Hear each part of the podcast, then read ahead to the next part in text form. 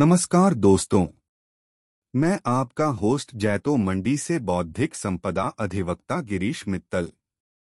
मैं आप सबका स्वागत करता हूँ हमारे पॉडकास्ट अंतर्राष्ट्रीय ट्रेडमार्क में। अंतर्राष्ट्रीय ट्रेडमार्क पंजीकरण में होने वाली समस्याएँ और उनसे बचने के उपाय के बारे में। वैश्विक बाज़ार में आपातकाल के दौर में अंतर्राष्ट्रीय ट्रेडमार्क पंजीकरण की मार्केट में बहुत बड़ी मांग होती है। हालाँकि इस सफलता से पहले कुछ बाधाओं का सामना करना पड़ता है। कुछ मुख्य समस्याएँ निम्नलिखित हैं। एक, स्थानीय वित्तीय संस्थाओं के साथ सुसंगतता की कमी।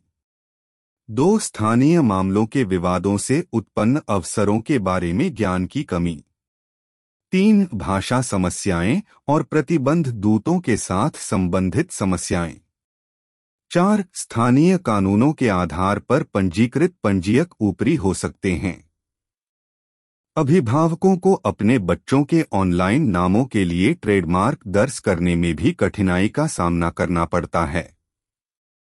इसलिए अधिकांश पंजीकरण कंपनियों ने निम्न उपाय अपनाए हैं। एक, विभिन्न संसाधन प्रदाताओं से सहयोग लेना।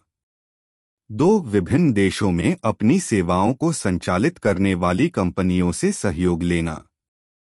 तीन, स्थानीय कानूनों का ज्ञान रखना। चार, एक विस्तारशील नेटवर्क बनाने के लिए